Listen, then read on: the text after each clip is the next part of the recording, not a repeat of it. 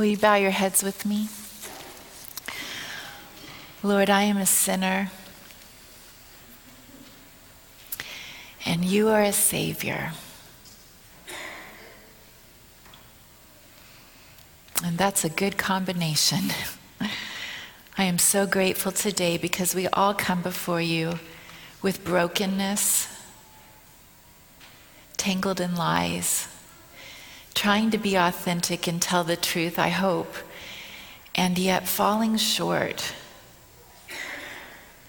There are so many ways to fall short of having a heart that's motivated by love all the time, like yours is. And I'm asking you to take my brokenness and my broken words and make them beautiful today. I'm asking that your spirit would go to each person during this service and speak the words they need to hear because we came needing a blessing this morning. We come needing a fresh word from you. For you to place your hand on our shoulder or on our face or give us a hug to your heart. And so I'm asking and I'm giving you permission to speak through me and to have your way this morning. And then to take us from here more healed and more beautiful. Amen. I love coming to second service. I love all the services. I really actually do. There's a part of my heart that I love the people that come to first. And I love the things that go on at third. But you know what I love about second? Is I feel like I can just really be myself, just fully be myself. Because I feel like you come being yourself. And I feel like you come with as much authenticity and vulnerability as I feel comfortable with bringing. It's been quite the month at the Patterson house, and I think it's been a month at the Anderson house too, because the reason that I'm here today is because um, Pastor Bernie's voice is not holding out. He's been sick. And Pastor Jeff woke up in the middle of the night coughing so hard, I thought I was going to have to try to put a lung back in him. It was so terrible sounding. And um, he's preaching first and third, and I thought, if this man does not rest, there's no way he's going to get through third. And I did third last week for him, so I better do second. I better do second this week. so praise Jesus. Let it, let it be good for y'all. Let it be good.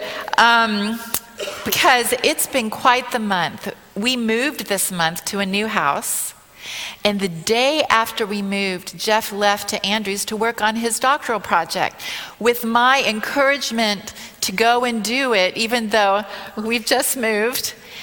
And then Aaron got sick with influenza B, which is a bad, bad flu. He was sick for over a week with a bad fever. And then Ariel got it. And then Jeff got it and he still has the, the hacking cough. A friend of mine said, I'm going to get that. I said, the flu fairy has visited us and banged us upside the head with influenza B. And she said, I'm going to get that flu fairy. I'm going to find her and beat her upside the head with a thermometer. and I'm glad for that. I think B stands for Beatrice if you're looking for her. Um, she's bad. She's bad. This morning, um, I woke up with a song from a Daniel video. No, it was the David video that Ariel likes to watch from the Liken Bible series. And in it, by uh, David is singing, and he's singing, "It is my time." And the Lord has need of me. And Jesus said, It's your time this morning again. I have need of you. You need to ask Jeff if he wants you to preach so that he can make it through third. And so here I am, not because um, I'm anything other than a willing vessel.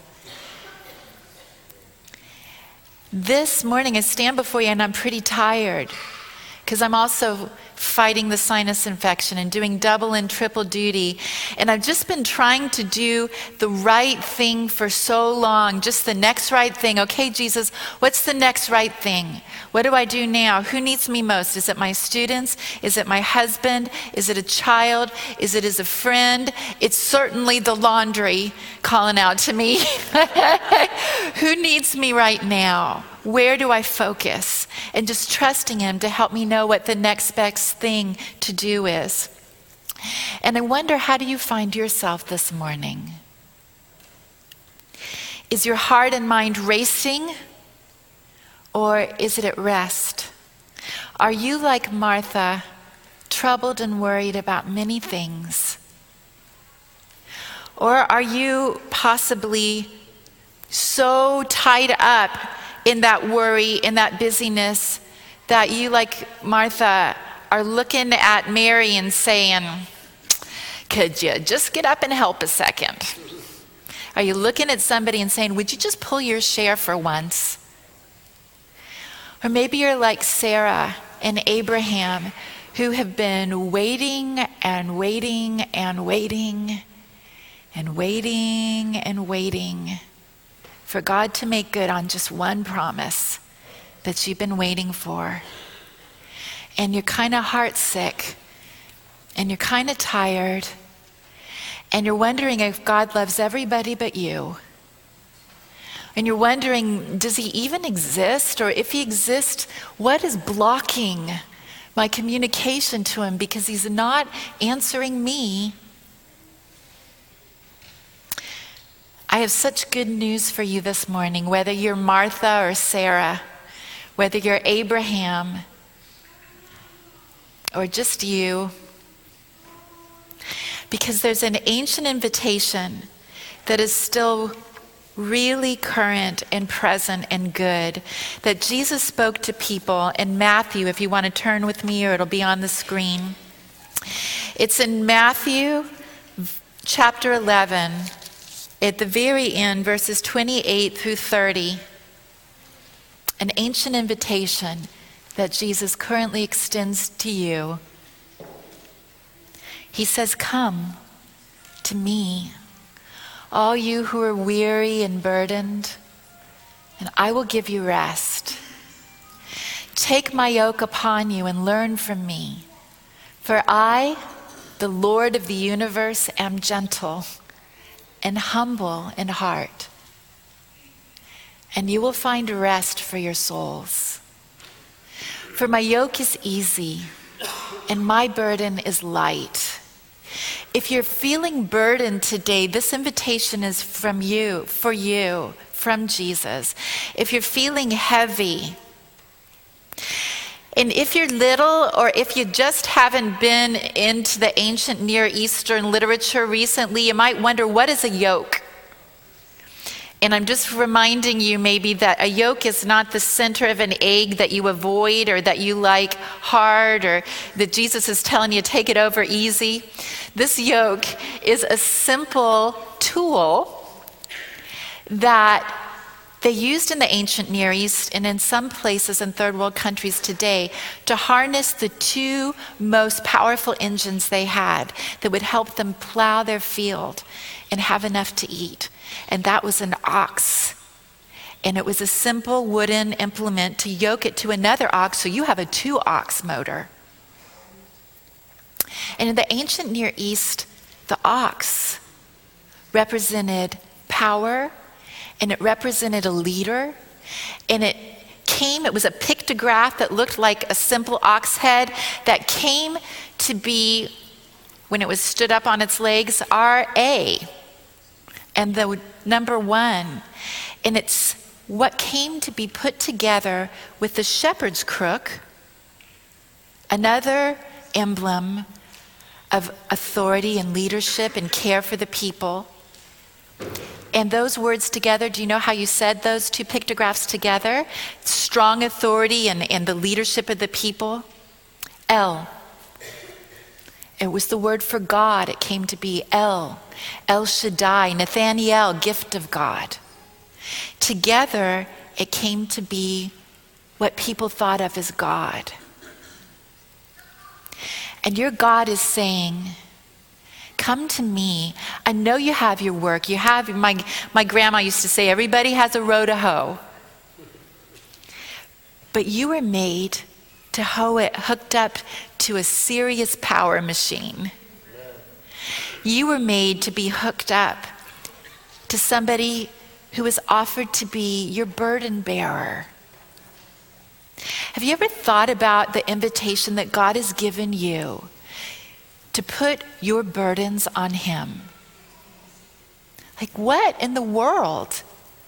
You're our God, and you're inviting us to leave burdens on you. When I think of burden bearer, I think of those little cute donkeys, and you pack them up and you take them with you.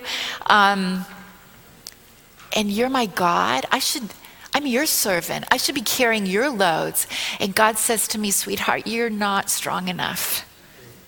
You're not strong enough. You can't carry your own sin. And you can't carry the weight of worry. So let me do that for you. You just do the work in front of you and let me carry the worry. This morning, your God is inviting you into soul rest. And I don't know what you think of when you think of soul rest. I think of a deep, untroubled rest, an untroubled heart and mind that comes from forgiveness and the ability to forgive others and the ability to just trust in God.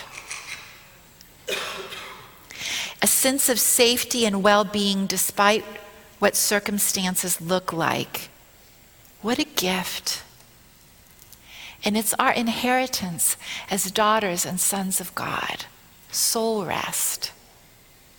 Are you weary? Are you burdened? I want to talk to you about trust this morning because most of us don't have a truth problem, we have a trust problem. And what we need the most faith for is to believe that God is as good as the Bible says He is. And to let it make a difference right now to our everyday life. Why should you trust God? Well, here's a simple reason because the Bible says so. And I want to just go over with you a bunch of Bible verses in a row. I want you to hear truth one thing after another because I think you know, beloved sons and daughters of Jesus, that you don't hear truth a lot in the world. You don't hear it in culture. You don't hear it in songs unless you're listening to inspired ones. You don't see it on movies. You don't hear it in the office as much as you might like.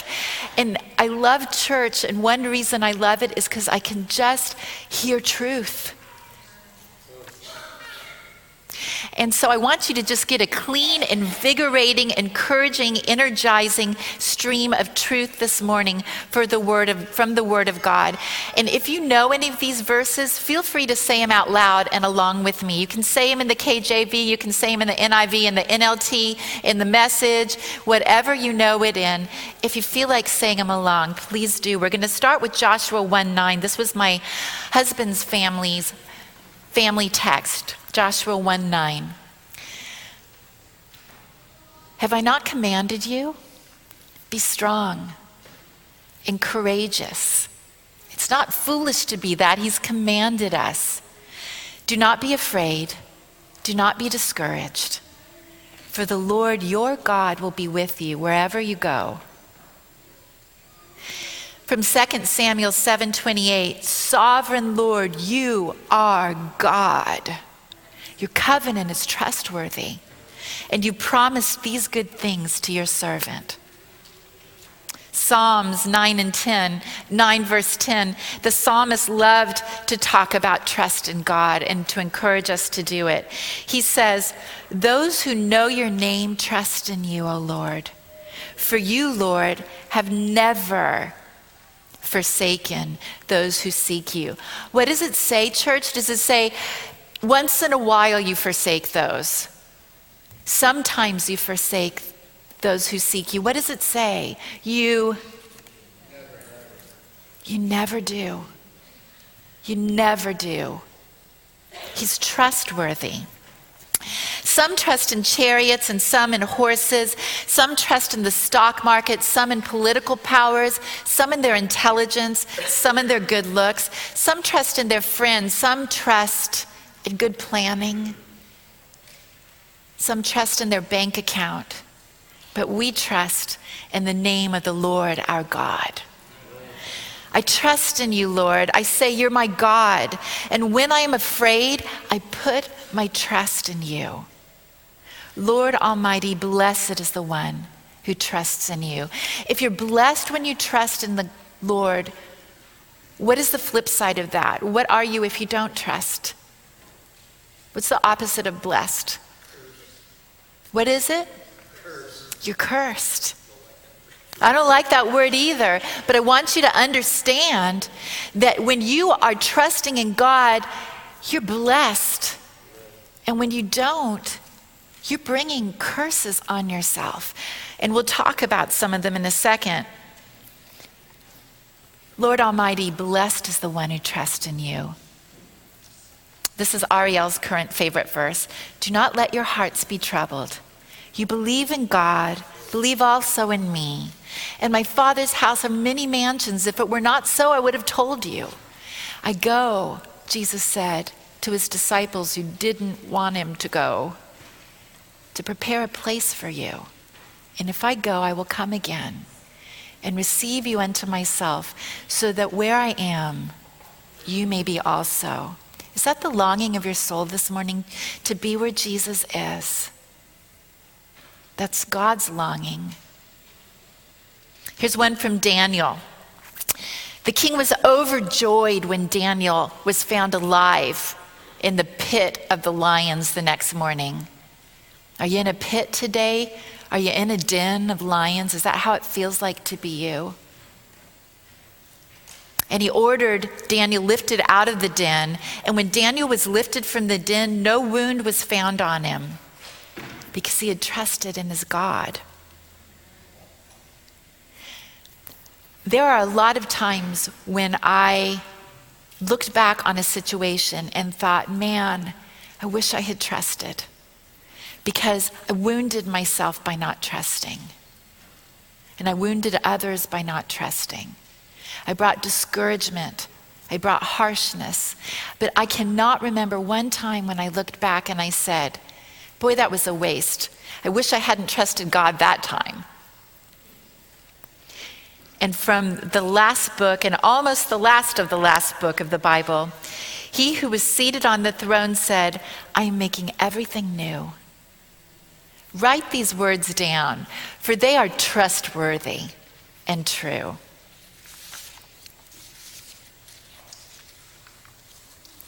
You have a Savior who loves you so much. If you had any idea how much He loved you, you would never worry again. You would see the foolishness of it. You would feel the waste of it, of the vital energy that goes in to distrust and worry because God is trustworthy. And that's what the great controversy is all about. Satan said, Is he really? Are you sure? Can you trust his word? He said that. Is he really good? Does he have your best in mind? And he caused doubt in the angels, and he caused distrust in Adam and Eve. And you are currently experiencing the results of what that led to. And I know some of you. And I know the kind of things you're going through.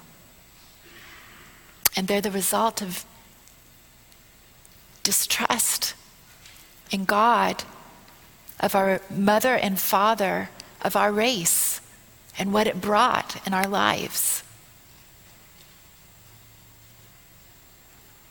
And some of the things we go through, we bring on ourselves because of distrust.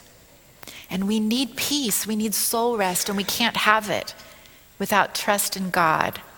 So, how do you trust in God? Somebody uh, wrote me last week because this is essentially, I can never preach the same sermon twice because the Lord leads me different ways, and, and because um, I, I'm not a manuscript preacher, I don't have it all neatly and beautifully crafted like my husband does.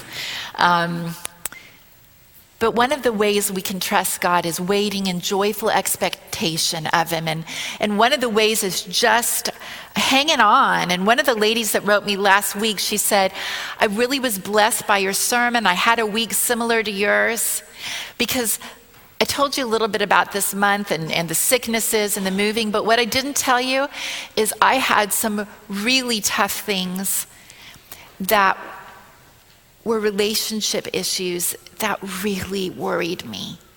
And God came through even in those. But it was a battlefield of the mind.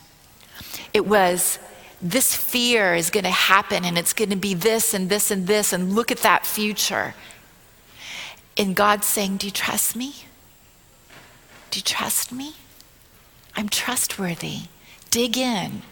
And she said, I just did that battle back and forth, and I had, I had put my trust in. I thought I was quoting scriptures to myself, was listening to inspirational music, but I couldn't sleep at night. And God said, Do you trust me? What is the fear at the bottom of this? And she got to that and she trusted God with it. And she could sleep. When we don't trust God, what is the opposite? It's distrust. And distrust is really not good for us. Because when you have relationship with somebody and you don't trust them, you can't even receive what they want to give you because you're wondering what strings are attached. They show up with a gift and you think, yeah, what do they want for that? They speak kindly to you and you think, I wonder what they're really thinking. They say hi, and you think, yeah, hi back to you. What you, you don't, you can't even receive something good from someone that you don't trust. Are you a prayer warrior? Are, are you, as one of my friends came up and said to me last week, my husband says, I'm his prayer worrier, not his prayer warrior. Have you ever worried your way through prayer instead of leaving your burden with him after you prayed? Today, Jesus is saying, Leave your burden with me.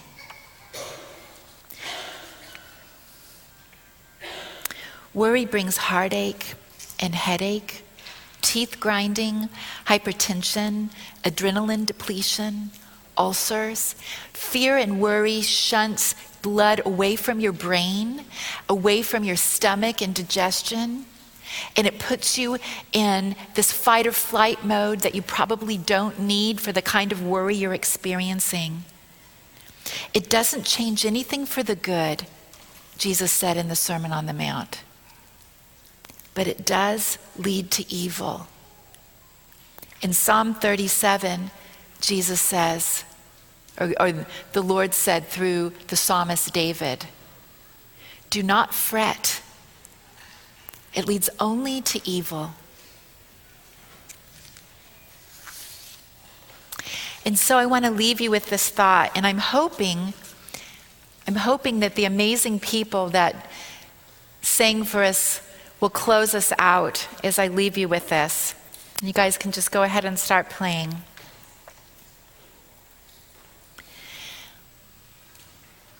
Every morning, God asks you a question when you wake up. He says, You gonna trust me today? I'm trustworthy. And every morning you have a choice whether to answer him yes or no. I want you to think about what is the thing that you're most concerned about right now? What is the thing that could keep you awake at night if you let it? And I want you to put it in a sacred circle with God and I want you to compare him and I want you to ask yourself is he big enough? Is your God strong enough? Is he faithful enough? Is he intelligent enough? Is he loving enough? Is he creative enough? Is he able? Is your God enough and will you trust him?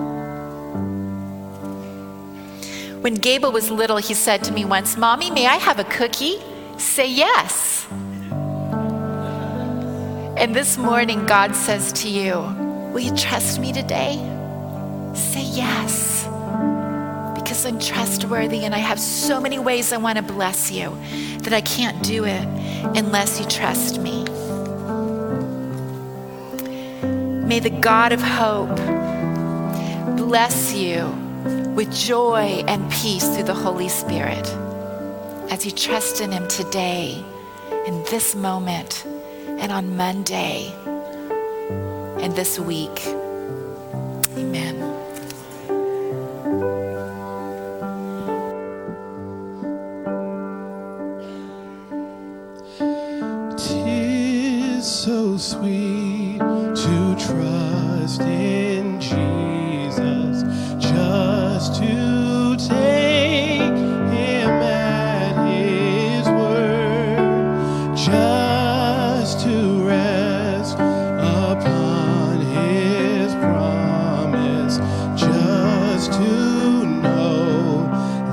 Say the Lord.